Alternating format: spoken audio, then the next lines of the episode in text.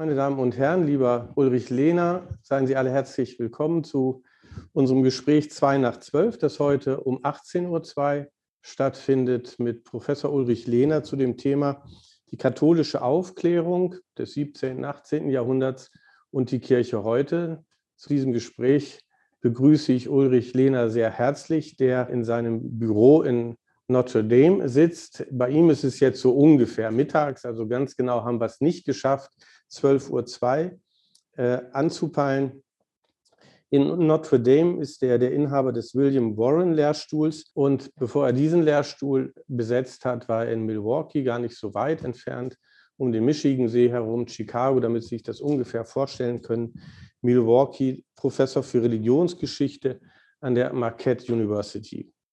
Er hat viele Auszeichnungen bekommen. Er ist Mitglied einiger Akademien. Er hat zahlreich publiziert, unter anderem auch über Kant und natürlich die katholische Aufklärung. Das Buch, das im Hintergrund steht, jetzt unseres Gesprächs. Also das ist das Opus über das und zu dem wir heute sprechen werden. Wir werden das keineswegs ausschöpfen können. Es ist ein Standardwerk, ein materialreiches Standardwerk zur katholischen Aufklärung im 18. und 17. Jahrhundert. Und wie katholische Aufklärer auch, das ist mir zur Begrüßung eingefallen, hat er auch ein populäres, ja geradezu ein streitbares Buch geschrieben. Ulrich Lehner Gott ist unbequem, eine Herausforderung. Das ist ein Buch, in dem sich Ulrich Lehner von dem netten, bequemen, komfortablen Gott unserer Wünsche und Sehnsüchte verabschiedet, den er für, den, für das Gottesverständnis der Gegenwart auch maßgeblich hält. Ein Gott, der nicht stört, nicht erschreckt, aber eben dann auch nicht fasziniert, der nicht mehr elementar erfahren wird, der auch das religiöse Leben nur als bloße Konvention schätzt. Und Sie hören schon, da sind auch Motive drin, die man bei den katholischen Aufklärern und auch den Heiligen des 18. des 17. Jahrhunderts wiederfindet. Das Thema heute, wie kann ich katholisch und aufgeklärt sein? Als ich zu dieser Veranstaltung eingeladen habe, kam, als wir mit der E-Mail kam gleich eine empörte E-Mail zurück. Das sei ja völlig, also eine völlig verrückte Frage, die hätte überhaupt keinen Anhalt im Leben, denn das sei ein hölzernes Eisen, katholisch und aufgeklärt, das ist wie Wasser und Feuer, ein Widerspruch in sich. Und wenn überhaupt diese Frage mal gestellt wurde, kann man katholisch und aufgeklärt sein, dann leuchtet bei einigen das Zweite Vatikanische Konzil auf. Ja, da wurde diese Frage gestellt und vielleicht sogar erstmals. Wir werden gleich sehen, dass das nicht der Fall ist. Und dann äh, schauen wir ins 17. und 18. Jahrhundert. Und da sind Themen, die mit dem Zweiten Vatikanischen Konzil und unseren Fragen in der Kirche verbunden sind, erstmals thematisiert. In einem Umfang, der alle wirkliche Neugier und Interesse verdient. Verheiratete Priester, Scheidung und Wiederverheiratung, Toleranzfragen, Fragen der Ökumene, Askese, die Sorge für die Armen statt die Sorge für die Kurie und vieles weiteres mehr. Und das liegt dort schon im 18. Jahrhundert auf dem Tisch des Hauses. Die große Frage und Einstiegsfrage nun an Sie, lieber Herr Lehner. Ich freue mich erstmal großartig, dass das so klappt mit den technischen Mitteln. Äh, wie ist es eigentlich dazu gekommen? Denn das wird man ja wohl sagen können, dass die meisten unserer Zeitgenossen mit so einem Phänomen wie der katholischen Aufklärung weder überhaupt rechnen oder viele nicht rechnen, aber schon überhaupt nicht damit rechnen, dass es hinter der komischen Mauer des, der französischen Revolution so etwas gibt wie katholische Aufklärung. Äh, das ist ja doch ein eigentümliches Phänomen, diese Art von, sagen wir mal, Blindheit. Ähm, ich glaube, das Hauptproblem ist, dass man weitläufig äh, an einem Aufklärungskonzept festhält, das sich eigentlich erst relativ spät entwickelt hat. Das heißt, wo man Aufklärung und Religion, Aufklärung und Glaube als Gegensätze sieht, äh, zum Beispiel in Kassierers Aufklärungsphilosophie, natürlich in Immanuel Kant und so weiter und so fort. Das hat sich festgesetzt, vor allem in den Köpfen der Historiker, äh, auch immer noch der deutschen Historiker, die dann Kants Aufklärungsbegriff auf das ganze Jahrhundert anwenden wollen.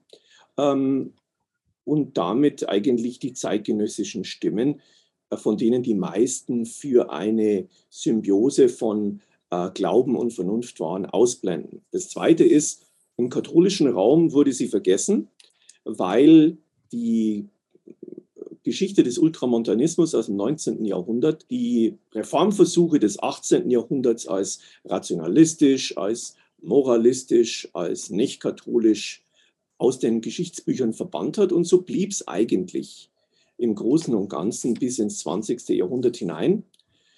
Dann, als mit dem Zweiten Vatikanum diese Themen wieder virulent wurden, hat man sich zwar wieder ähm, mit der Aufklärung befasst, hatte aber natürlich dann andere Probleme und letztendlich äh, fiel dann die Geschichte der katholischen Aufklärung wiederum unter den Tisch. Und ich glaube, das ist dann eine,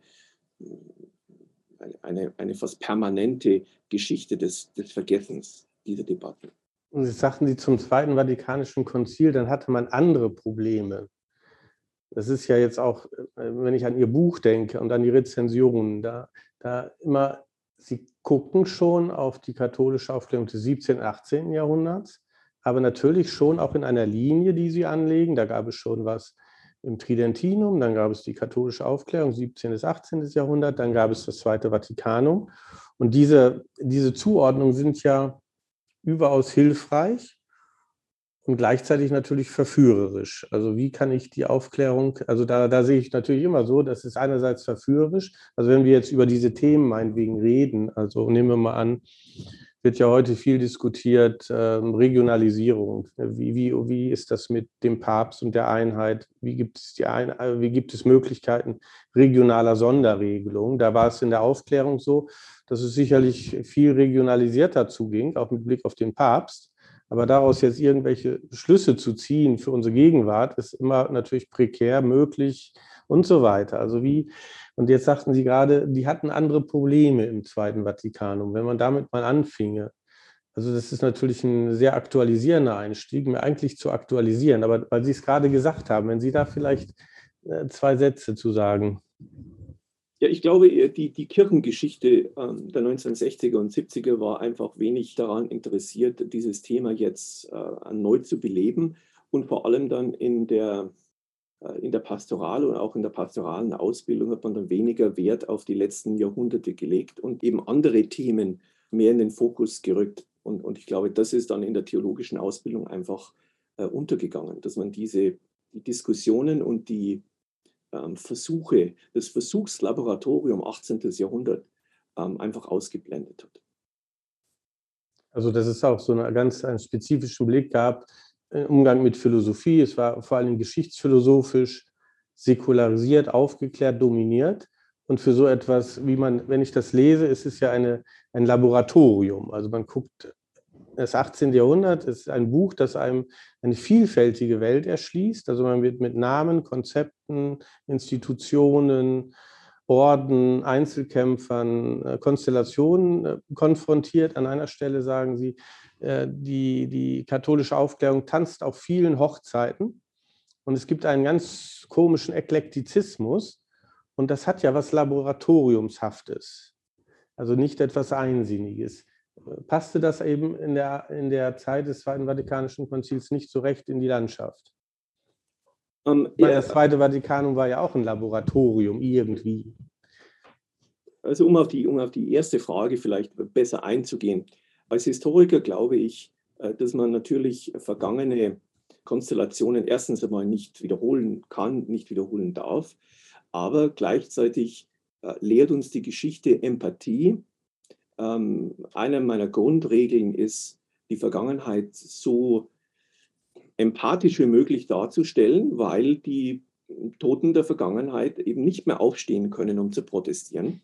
Und damit eben aus den, äh, aus den Quellen ein möglichst ausgewogenes Bild darzustellen. Allerdings können wir, wie Sie angesprochen haben, Arbeitsmethoden, Mentalitäten erkennen, mit denen zum Beispiel ein Katholizismus äh, des 17. und 18. Jahrhunderts auf bestimmte Probleme reagiert hat und das dann durchaus als vielleicht als Lehrstunde auch für einen modernen Katholizismus verwenden. Wie reagiere ich denn auf Kritik zum Beispiel, auf theologische Kritik oder auf Kritik am Papsttum oder auf Kritik am sogenannten Lehramt? Muss ich jetzt äh, gleich die, die Lehrerlaubnis entziehen, wie es im 20. Jahrhundert der Fall war? Gibt es vielleicht andere Möglichkeiten? Muss alles immer so eindeutig definiert werden und in äh, scholastische Schubladen gepackt werden oder gibt es auch andere Möglichkeiten? Und in der Beziehung finde ich die frühe Neuzeit einfach faszinierend. Man hat kein Problem damit oder zumindest kein großes Problem, mit diesen Disambiguitäten zu leben. Man ist äh, fähig, im Großen und Ganzen Spannungen auszuhalten. Und ich glaube, das ist auch ein Thema, das jetzt wieder mit mir Papst Franziskus wieder virulent wird. Ja. Spannungen aushalten, das ist ja eines, der, eines seiner großen Themen. Na, auf den Eklektizismus zurück, auf den zurück. Ja, auf den komme ich noch ausführlicher. Vielleicht noch auf diese, dieses, ähm, äh, dieses Vergessen gegensteuern. Ich habe den Eindruck und auch andere Sachen gelesen. Wir haben in der Akademie die Erfahrung mit Jürgen Vorhoff gemacht. Wir haben William Penn hier vorgestellt und äh, Aufklärung in, in Amerika und so weiter. Er schreibt dann irgendein, in einem Buch Katholische Aufklärung Europa und Nordamerika, dass ja gerade in den letzten zehn Jahren von die Internationalisierung der Forschung dazu geführt hat, dass man dieses Phänomen ähm, äh, stärker in den Blick nimmt. Und, äh, und Sie sind nun, Sie haben es einleitend gesagt, Ihre bayerische Fahne hängt da hinten links verdeckt. Der Bayer in den Vereinigten Staaten, und so ist das nicht auch eine Frage, also wie, wie reichern wir die theologische oder, oder kulturelle Debatte um diese Phänomene an durch internationalen Blick darauf? Also der amerikanische Blick, der italienische, der französische. Wenn Sie das vielleicht biografisch, also vielleicht nochmal so intonieren und vielleicht auch für die Wahrnehmung dessen, für innerkirchliche Debatten. Also ja, da, da, scheint mir etwas, da sind wir Deutschen, ich will uns Deutschen nicht zu nahe treten und auch keine falsche Selbstkritik machen, aber ich habe den Eindruck, wenn man nach Italien, nach Frankreich guckt in diesen Dingen, für Amerika habe ich keine Lizenz. Ähm, was kommt dazu? Oder was würden Sie sagen, als Sie aus Bayer, als, als nachdem Sie über, Giovanni, äh, über, über Kant promoviert haben, was kam dann über diese internationale Blickbrechung dazu? ähm, äh, es ist mir schon klar geworden, über, in, vor allem in den letzten 10, 15 Jahren, dass äh, gerade die Kritiker, die Sie jetzt ansprechen, Aufklärung und Katholizismus gehen nicht zusammen, sein Widerspruch in sich, ähm, dass es hauptsächlich Deutsche sind oder deutsche Historiker, die einfach an einem deutschen Aufklärungskonzept kleben, ähm, das wiederum wenig internationalisiert ist. Also indem man zum Beispiel jetzt vielleicht noch die französische Aufklärung mit betrachtet, aber Spanien ausblendet, Italien, Polen und dadurch zu diesen sehr simplifizierten Formen kommt. Das ist ein Riesenproblem.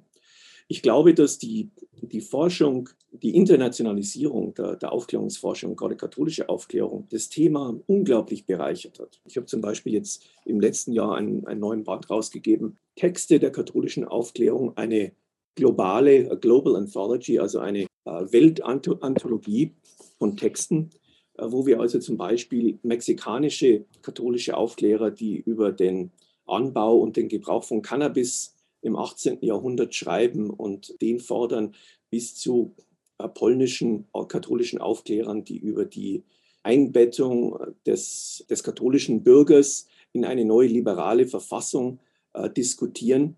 Also es, es zeigt sich wirklich, dass der Diskurs in jedem katholischen Land existiert hat. Das bedeutet allerdings nicht, dass es eine einheitliche Bewegung war. Das ist ganz wichtig festzustellen. Es ist eine sehr farbenfrohe, vielgestaltige Gruppe von katholischen Aufklärern, die sich in, bestimmten, in einer bestimmten Bandbreite auch bewegen. Ich glaube, ich vertrete jetzt keine spezifisch deutsche Sicht oder Sichtweise. Natürlich, äh, wenn man in den deutschen Archiven arbeitet, wie ich, äh, hat man etwas mehr Einblick in, in diese Debatten. Und ich glaube, es, es ist gerade in Italien, Frankreich sehr gut äh, angekommen, jetzt endlich mal mehr über diese Diskurse auch im deutschen Bereich zu lernen. Also ich habe mich auch gewundert dann in, es kam eine italienische Übersetzung jetzt des Buches raus, bereits eine litauische, die ich also überhaupt nicht erwartet hatte. Also auch großes Interesse daran äh, in, in Osteuropa. Es fällt bei Ihrem Buch auf, ich bleibe mal bei Kant und der deutschen Perspektive. Also ich würde mal annehmen, Sie sind als Bayer nach in die Vereinigten Staaten und haben auf einmal dieses Spektrum weitergesehen und den Kant auf einmal, ja, das ist eine äh, verengte Perspektive. Und dann erwähnen Sie auch den Plongeron, La Aufklärung Katholique. Nicht, dass man irgendwie der Kant so dominant da ist. Und jetzt steht man mehr als andere, wenn man sich auf die Aufklärungs, Forschung als Deutscher einlässt, in der Not, sich immer dann, wenn man die anderen Aufklärer der anderen Traditionen zeichnet, wie das bei Ihnen im Buch ja häufig vorkommt, dann kommt so ein kleiner Seitentritt gegen die säkularen Aufklärer. Die hat man dann auch über. Da ist auch so ein apologetisches Moment bei Ihnen, äh, was ich ebenso faszinierend wie irritierend finde. Aber ist man da auch als Deutscher, kommt man dem, wird man den Kant nicht los? Sie haben ja auch über Kant promoviert. Also das wäre doch auch interessant. Also ich stelle mir das so auch für unsere, ich nehme ein anderes Beispiel, wo das in den aktuellen Debatten immer vorkommt. Äh, jetzt sind wir das Land der Reformation und der römische, die römische Debatte geht immer über, ihr seid protestantisiert und so weiter. Da gibt es Wahres dran, aber vieles hat auch was von Reizreaktionsmechanismen, die für die Debatte, und um die geht es mir nachher, wie wollen wir aus den Quellen der Aufklärung des 17. und 18. Jahrhunderts diese Größe zurückgewinnen, dass wir solchen Dingen nicht auf den Leim gehen. Das wäre meine Hoffnung. Haben Sie äh, so ungefähr intuiert, wo ich darauf hinaus will? Glaube ja. Also man wird den Kant irgendwie nicht los. Ja, ich glaube, das ist auch was Gutes, äh, ähm, denn, denn die, die, die Philosophie von Kant hat uns natürlich viel zu sagen und gerade wenn man sich dann jahrelang in sein Werk vertieft hat, äh, begleitet einen das auch. Meine Frau hat immer spaßhaft gesagt, die ersten Jahre unserer Ehe war ich mit, äh, mit Immanuel Kant und ihr verheiratet. mit Immanuel Kant und ihr. Und dann war ihre Frau froh, dass sie ihn endlich los wurden. Ja, ja.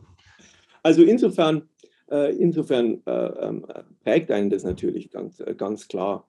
Es ist vielleicht einfacher, da haben Sie ganz recht, wenn man als deutscher Historiker und Theologe ins Ausland geht und dann auf einmal eine mehr internationalisierte Sichtweise aufbaut. Das ist vielleicht ganz richtig. Jetzt habe ich etwas den Faden verloren. Auf, Nö, das ist also, ich, also diese Art von Neusortierung von Elementen im Blick darauf. Vielleicht gehen wir mal so in so ein Jahrhundert hinein. Es ist wirklich unerschöpflich, Ihr Buch. Es hat sechs Kapitel mit verschiedenen. Vielleicht kann ich das kurz sagen. Ähm, äh, ich habe hab das Buch natürlich versucht zu schreiben in einem Ton, das ansprechend ist dem, dem Leser gegenüber, gleichzeitig aber mit, mit Bedacht in diese Themen einzuführen. Und ähm,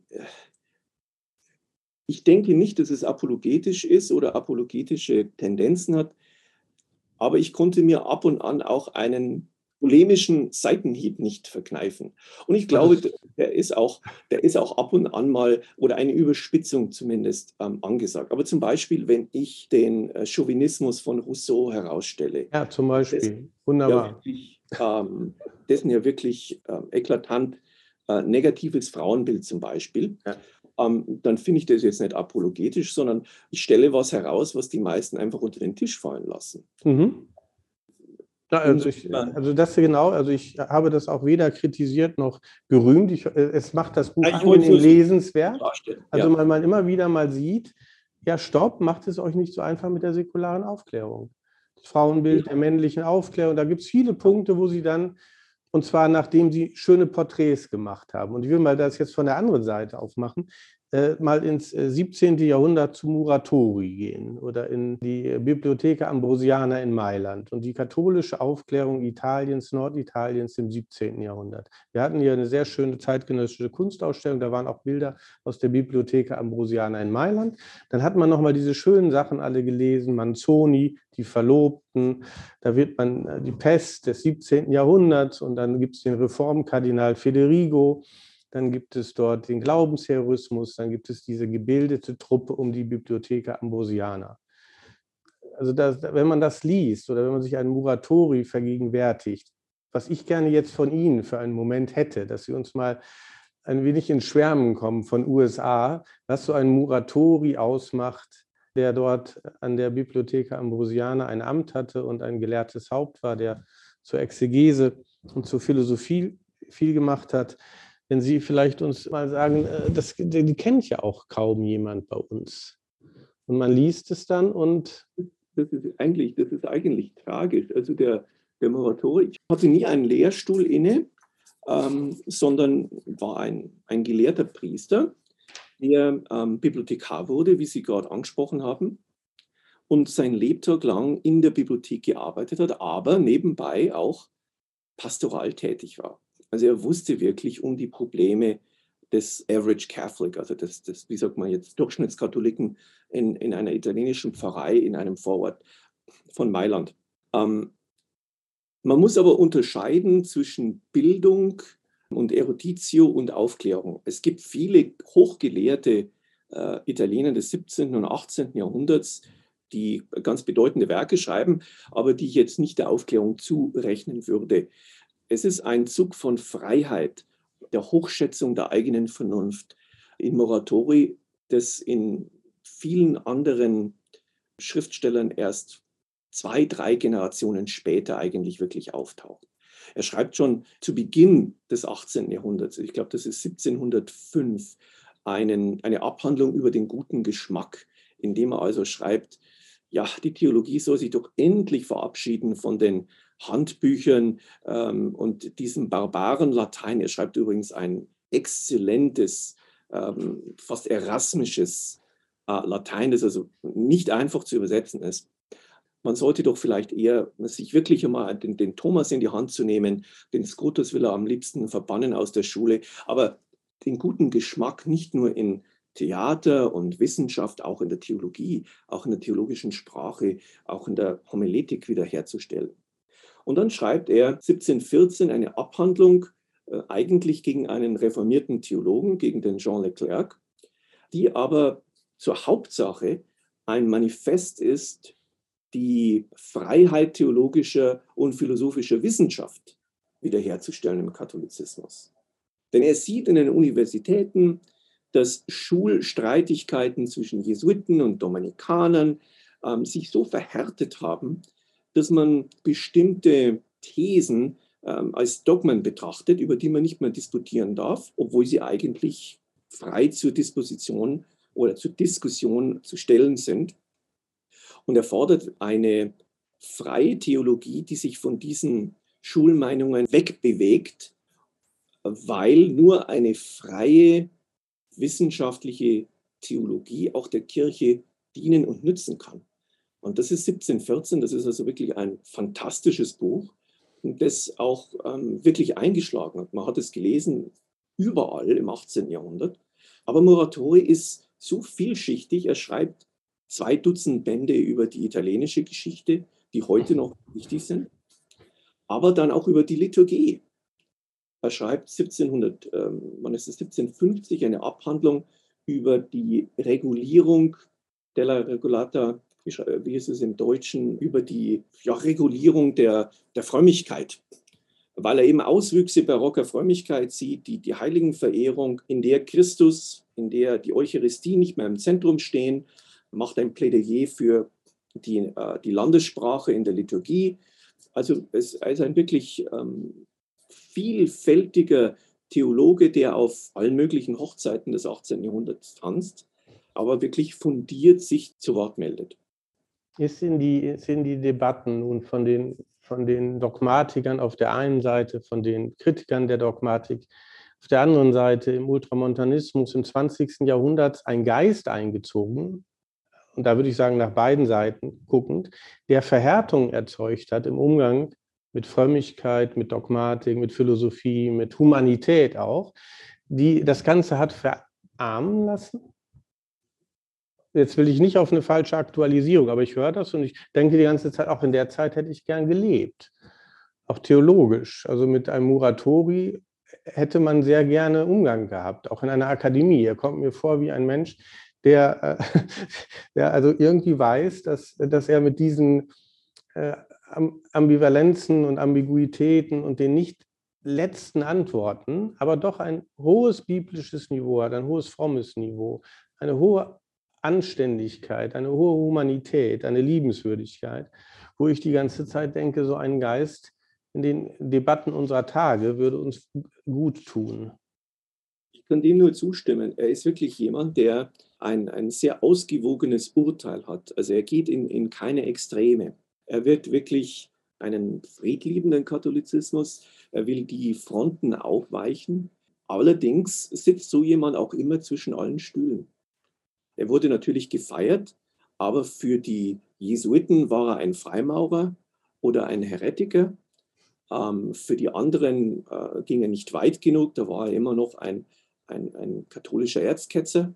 Und man musste sich schon seinen eigenen Platz erkämpfen und danach halten. Allerdings gab es natürlich in, in, den Akademien institutionelle äh, Netzwerke, die dann auch diese Aufklärer miteinander verbunden haben und auch dann, ich glaube, auch emotional gestärkt haben. Es geht ja nicht nur um die, um die wissenschaftliche Stärkung, aber auch um die, um die Eingebundenheit, sodass man Unterstützung ähm, erfährt.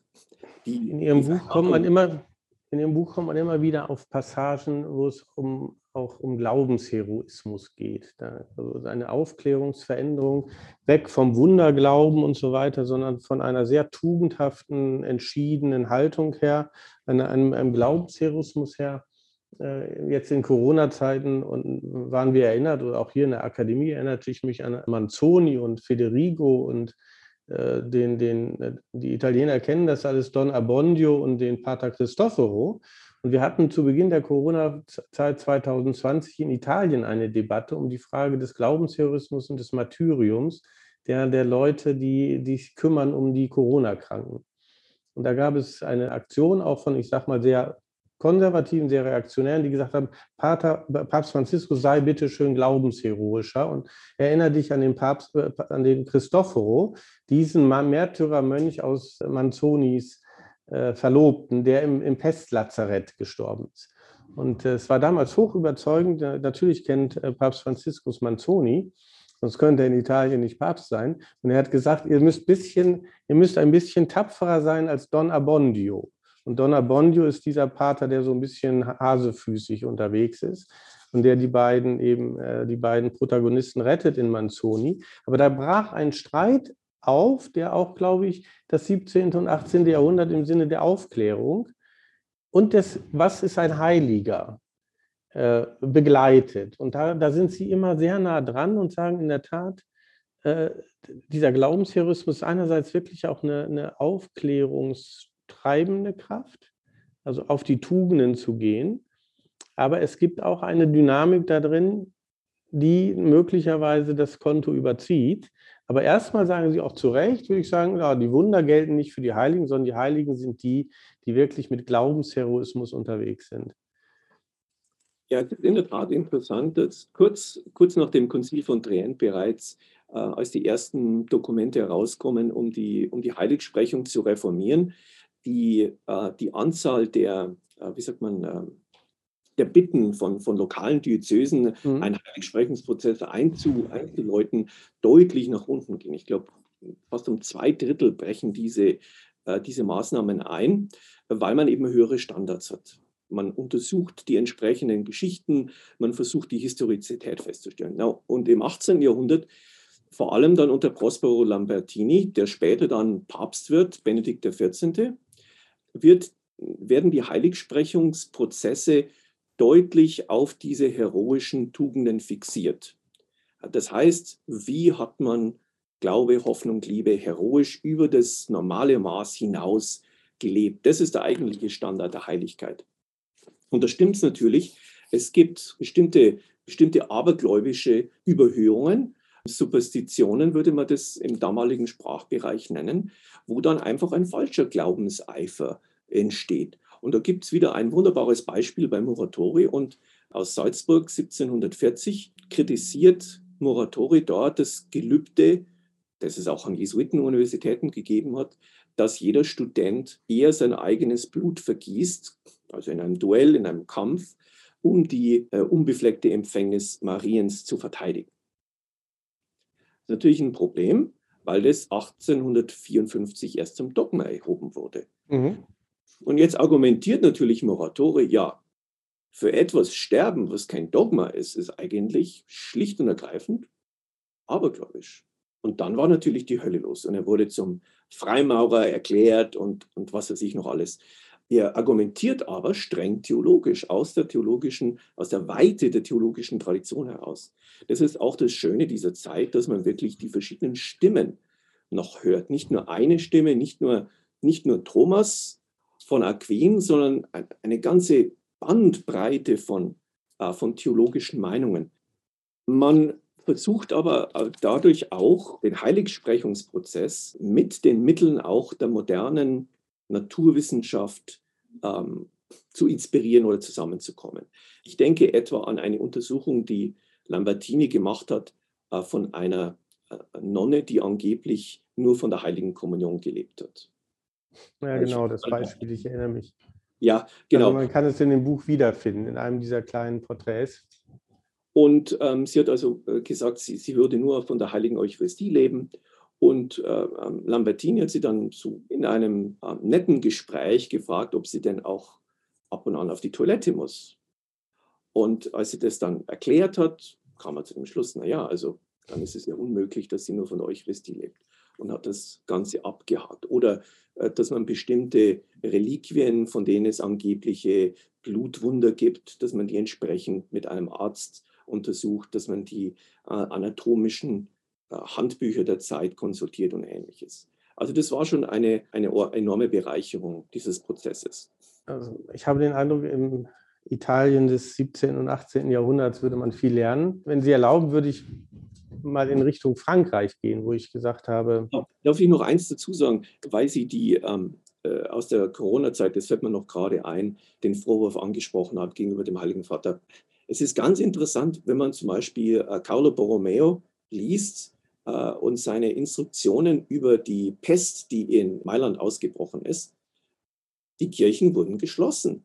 Und er hat geimpft oder, oder nicht geimpft oder er hat sich äh, äh die Distanzregeln beim Beichten genau. durchs offene Fenster über drei, vier Meter, also ganz hygienegerecht genau. und dergleichen mehr. Also das äh, in Ihrem Buch finden Sie das an einer Stelle, wo Sie über Impf Aktionen von Missionaren reden und wo die ganz klar sind, naturwissenschaftlich, äh, da geht die Reise hin.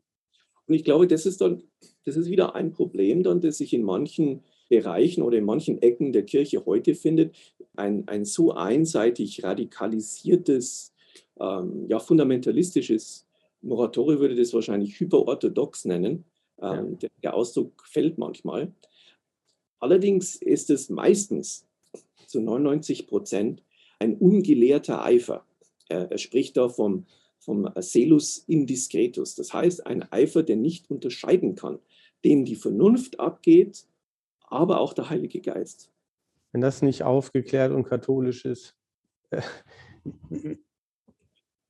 ein Autor und ein, ein, ein, Phänomen, über das ich immer wieder mal, wenn ich Gelegenheit habe, ab drüber nachzudenken, und ich wirklich keinen Reim drauf machen kann. Sie kommen natürlich auf den Jansenismus, also ein eigenes nochmal Phänomen. Der Jansenismus, 17. Jahrhundert, auch da traditionalistische Katholiken, die mit Trient nicht zufrieden sind, Augustinus, eine sehr ja, dunkle Augustinus, Gnadentheologie haben, eine unfassliche Askese, auch ein elitärer Trupp eigentlich und so. Und, ähm, und trotzdem Port Royal, südlich von Versailles gelegen, die Zisterzienserinnen, irgendwie so eine komische Kommune von auch Libertins vermutlich auch, die da rumgestreunt sind und so. Und die frommen Frauen im Kloster, Racine, Blaise Pascal.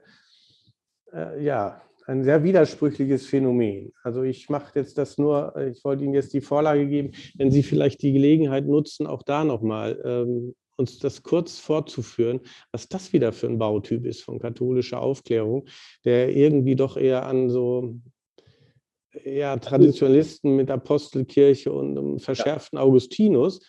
Also, Aber dann an einer Stelle sagen Sie dann, zitieren Sie, den ich nicht kenne, Historiker Dale van Clay, Clay der sagt, das, das sei sogar eine Wurzel der Französischen Revolution. Da genau. wüsste ich gern ähm, mehr drüber. Gut, ähm, also ich, ich sage jetzt nicht, dass der Jansenismus aufgeklärt war oder als, als zur katholischen Aufklärung zu, zu, rechnen ist, auch jetzt Trient nicht.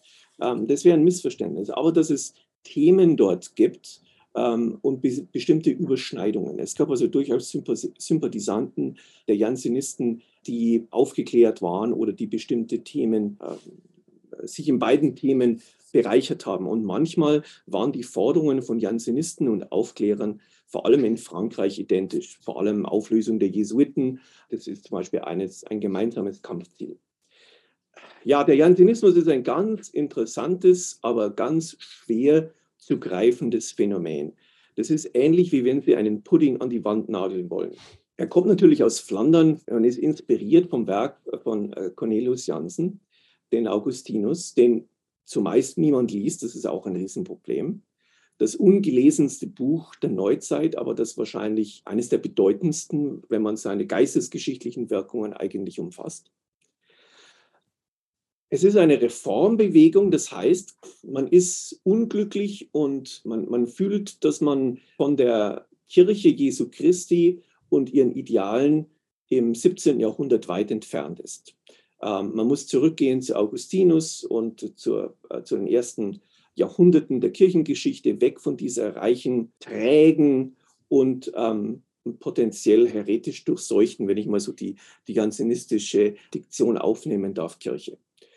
Und es gibt dort einen gewissen Rigorismus, das heißt, man nimmt das Christentum ernst, der natürlich viele Leute anspricht. Jetzt muss man natürlich bedenken, in welcher Zeit das geschieht. Wir, wir haben eine reiche Staatskirche in Frankreich, in der viele einfach nur äh, wegen des Titels Abbé werden. Man erinnere sich an einen Casanova, der auch ein Abbé war, also das heißt, die, die niederen Weihen empfangen hat. Und dann Kommendatarabt, also Ehrenabt eines Klosters werden konnte, von dem man dann ein, eine Pension erhielt, ein Einkommen. Also in diesem System von staatlicher Prunkkirche, die oftmals, nicht immer, aber oftmals von, vom eigentlichen äh, Missionsauftrag Jesu weit entfernt ist, haben die Jansenisten ein, ein großes Ansehen in der französischen Bevölkerung sich erarbeitet. Das ist das Erste. Am Anfang waren sie sehr auf die Prädestinationslehre fixiert, wie Sie das angesprochen haben.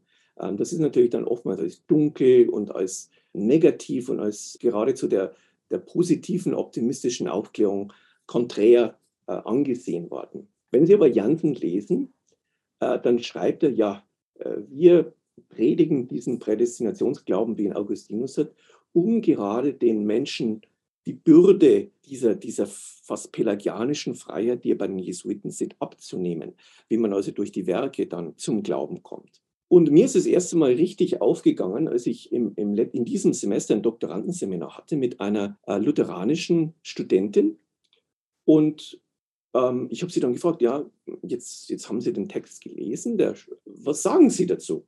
Und sie selbst know, eine, eine gläubige Lutheranerin und sagt, ja, also ich kann eigentlich den, den Jansen und dessen Argumentation nachvollziehen, weil es aus meiner Tradition ähnlich ist. Ich sehe in der Prädestination jetzt etwas Befreiendes und nichts Beengendes. Also da sieht man mal wieder, wie man mit den eigenen äh, hermeneutischen Brillengläsern vielleicht oftmals den Text liest und nicht bedenkt, äh, wie er auch doch auf einen anderen wirken kann.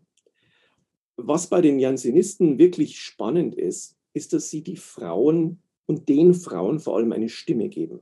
Also die Nonnen von Port Royal sind ein Beispiel. Sie haben ja auch die Nichten von Pascal die, die, und auch die Nichten von Arnaud, die gegen die Staatskirche aufstehen und dem König auch ins Angesicht widersprechen. Und da sieht jetzt äh, Clay in seinem äh, mittlerweile ja, berühmten Buch also die religiösen, religiösen Wurzeln der französischen Revolution, einen, eine Wurzel oder den Wurzelgrund gelegt, der dann das, äh, ähm, das göttliche Recht des Königs eigentlich untergräbt.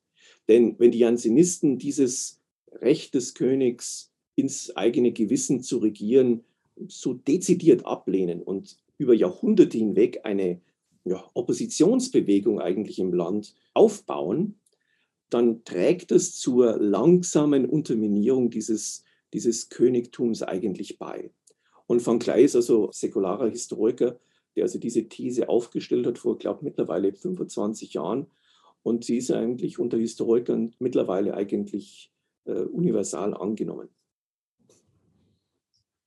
Ja, vielen Dank für diese Skizze. Also wir können da gar nicht weitermachen. Das soll jeder jetzt anfangen, selber zu lesen, den van Kley, und sich auf diese diese Phänomene und Freiheitsstrukturen. Wir hatten auch verabredet, über die aktuelle und auch Situation zu sprechen. Da würde ich auch gerne auch rüberleiten zu Ihrem Buch ähm, über Gott, den, den bequemen, den unbequemen Gott. Sie haben gesagt, das Schreiben des Buches über die Aufklärung steht im Vorwort Abenteuer. Das war ein Abenteuer, in dem Sie einiges äh, neu gesehen haben. Äh, Sie machen ein großes Plädoyer für das sogenannte Gottesabenteuer. Sie haben sehr, machen sehr deutlich klar, dass Ihnen die gegenwärtige vorherrschende, ich, ich nenne es auch ruhig liberal, praktische, therapeutische, äh, das Gottesverständnis, dass Ihnen das, was das Gottesabenteuer und seine Ecken und Kanten angeht, das Störende, das Unbequeme Ihnen gar nicht lieb ist und dass Sie damit etwas fassen. Da gibt es einen einen Satz, der mir gut gefallen hat. Gott ist eine Macht, die uns überrascht und verzaubert. Ein Wesen, das Leben in Fülle ist. Gottes reinstes Abenteuer. Das ist sehr populär formuliert, aber auch sehr klar und unmissverständlich. Was würde die Wiederentdeckung dieses Gottesverständnisses für die gegenwärtige Diskussion auch bedeuten? Wir haben, da werden Sie mir vielleicht zustimmen, aktuell auch im synodalen Weg und in allen Kirchenreformdebatten ein sehr starkes Lagerdenken also das bis zur gegenseitigen, ähm, ja, nicht, also bis zur gegenseitigen Missachtung auch führt.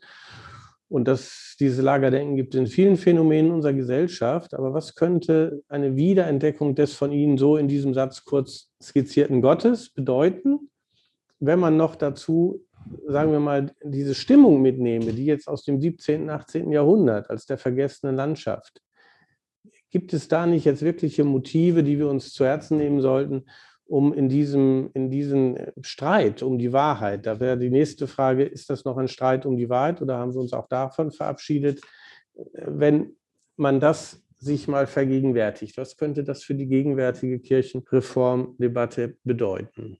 Also es ging mir bei der ganzen Lektüre ihres Kopf, äh, ihrer beiden Bücher nicht durch den, äh, nicht aus dem Kopf. Was könnte man an Motiven aufnehmen, um diese Gespräche, die ja überall mit Leidenschaft und auch mit Bosheit und mit auch Gleichgültigkeit aneinander und so.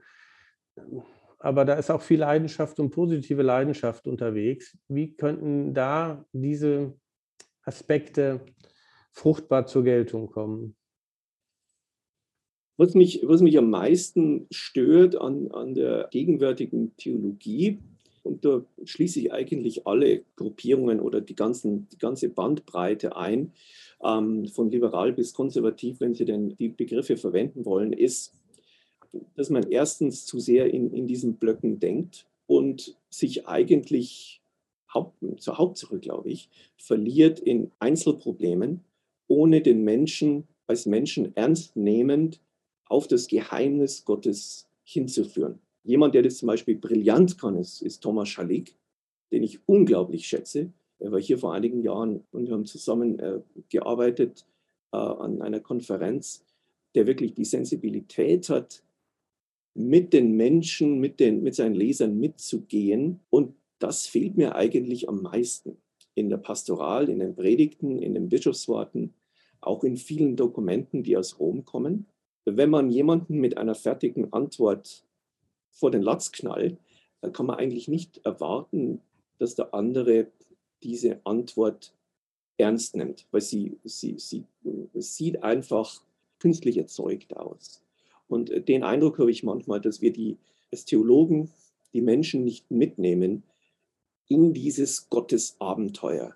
Und als jemand, der wirklich stark von, von Rudolf Otto da äh, in, in dem Punkt geprägt ist, das überrascht Sie wahrscheinlich, aber auch Johannes Hessen, ein, ein, ein weiter interessanter Denker des Katholizismus. Ähm, Dieter Hildebrand. Hildebrand und, und aber auch die, die phänomenologische Schule von Hedwig Konrad Martius, die, glaube ich, ganz wichtig ist, und auch Scheler, dass ein auf moralische Regeln reduziertes Christentum einfach nicht trägt, es einfach langweilig ist. Und ich merke das auch dann äh, unter einigen äh, Aufklärungsdenken des 18. Jahrhunderts bereits, wo wirklich dann Jesus mehr oder minder zum Morallehrer wird und äh, man sich dann ergießt in, in Abhandlungen über äh, körperliche Reinheit und Hygiene und, und alle möglichen Randbereiche, aber dann wirklich Christus und wie es im Leben der eigenen Seele ausschaut, das marginalisiert. Und das, glaube ich, ist ein, ein Riesenproblem. Also wenn ich es auf einen Satz reduzieren wollte, dann würde ich sagen, nur eine Revolution kann die Kirche retten. Aber eine Revolution, wie sie zum Beispiel Erasmus versteht, Revolution im ursprünglichen Sinn des Wortes als ein sich drehen um, sich drehen um Christus. Und ich glaube, das fehlt vielfach. Wir können uns über diese und jenige legalistische und rubrizistische Probleme ärgern.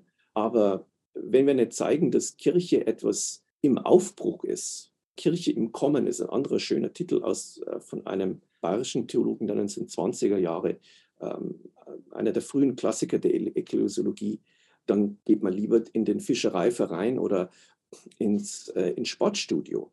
Ich konnte es auch durchaus nachvollziehen. Ich sage meinen Studenten, wenn ihr nur katholisch seid, eine Stunde in der Woche in der Messe, dann geht lieber ins Sportstudio.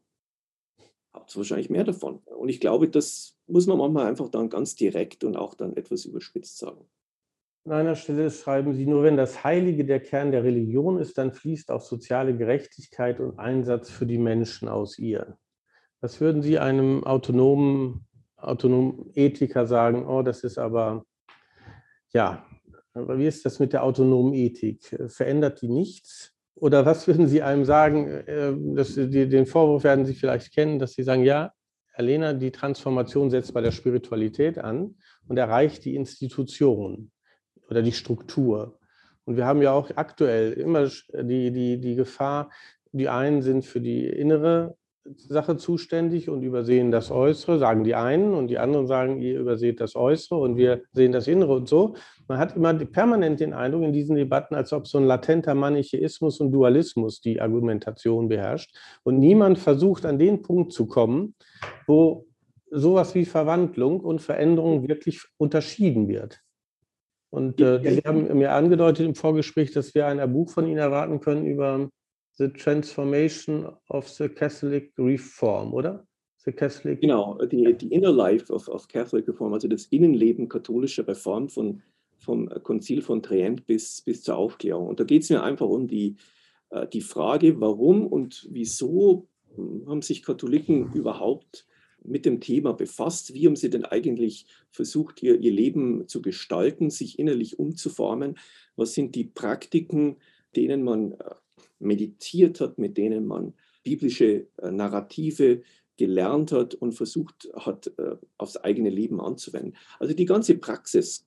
Und das ist zum Beispiel ein Bereich, der in der Katechese völlig gefehlt hat. Man hat sich also wirklich zu sehr auf Informationsübermittlung im Religionsunterricht fixiert.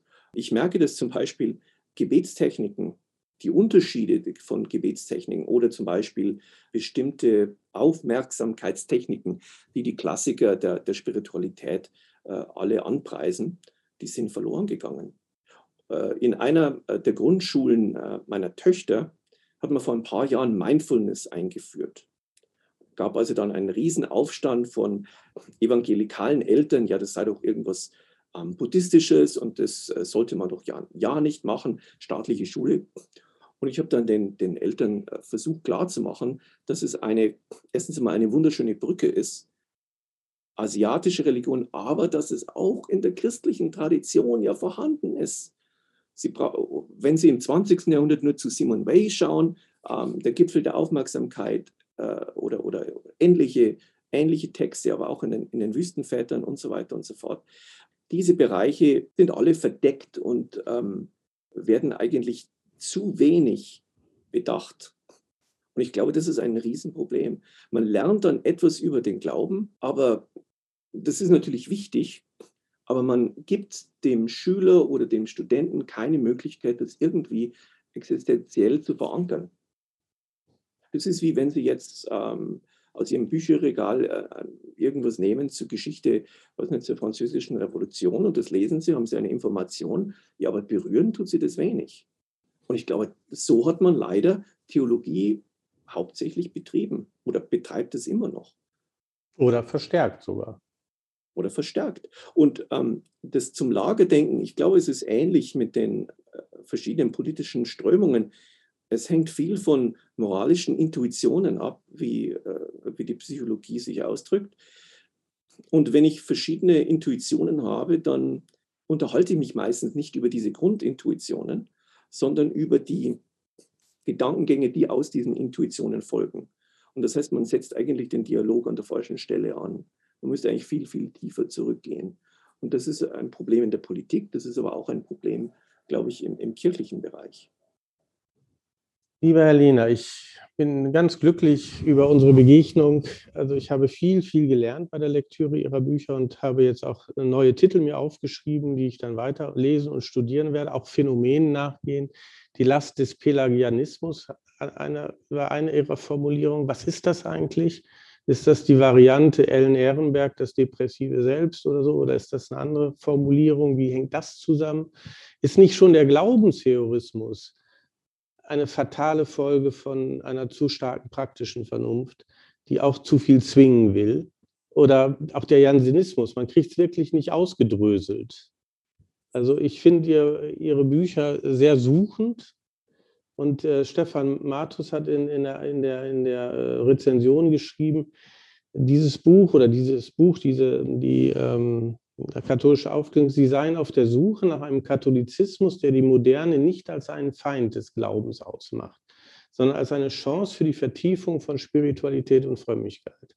Feind der Moderne, jetzt könnten wir doch viel reden über Protestantismus und Rom und so und alles das wissen wir alles und das schenken wir uns jetzt, weil es ist 19 Uhr und ich habe unglaublich viel gelernt und mich mit den Bayern in Notre Dame zu unterhalten. Ich hoffe sehr, dass Sie mal hier nach Berlin kommen in die Akademie und wir vielleicht dann auch nochmal diese, diese Frage weiter vertiefen, wie wir die beiden Lager, die, dass wir die doch näher aneinander rücken und dass da auch was Heilvolles bei rauskommt, bei all unseren gemeinsamen Versuchen jetzt in welchem Land auch immer an der Reform der Kirche, die bitter nötig ist, an der es auch überhaupt kein Vertun gibt. Das hätten wir alles vertiefen können, aber das will ich nicht, sondern ich will den Akzent setzen darauf, was Sie mit dem Buch gemacht haben. Und ähm, ich hoffe sehr, dass wir da äh, weiter in Kontakt bleiben und Sie mal nach Berlin kommen und wir dann vielleicht Kollegen hier zusammenführen und Kolleginnen mit Ihnen dann zum Streit und zwar zum guten Streit im Sinne von äh, Muratori. Dass man sowas mal hinkriegt, das wäre wunderbar. Ja, ich danke Ihnen sehr, Herr Lehner. Und äh, danke allen, die da draußen, ich sehe Sie gar nicht, aber ich hoffe, Sie waren zahlreich vorhanden. Das ist jetzt aufgezeichnet. Wenn Sie bei Facebook, Twitter und so weiter unterwegs sind, teilen Sie es gleich, damit äh, das, was wir hier gemacht haben, auch andere hören und sehen können. Lieber Herr Lehner, vielen, vielen Dank. Danke, herzlichen Dank für die tollen Fragen und für die und, wunderbare äh, Begleitung. Ja, und es ist jetzt ganz komisch. Sie gehen gleich zum Mittagessen. Ich habe meinen Arbeitstag hinter mir. Und ähm, ja, es ist ungefähr zwei nach zwölf in Notre Dame. Sagen Sie uns die genaue Zeit? 2 nach 1. Wir haben also hier, wir haben pünktlich um 2 nach 12 Notre Dame Zeit angefangen. Na, großartig. Also allseits einen herzlichen Gruß hier aus der Akademie und aus Notre Dame. Vielen Dank, Herr Lehner, und auf bald dann. Tschüss. Tschüss.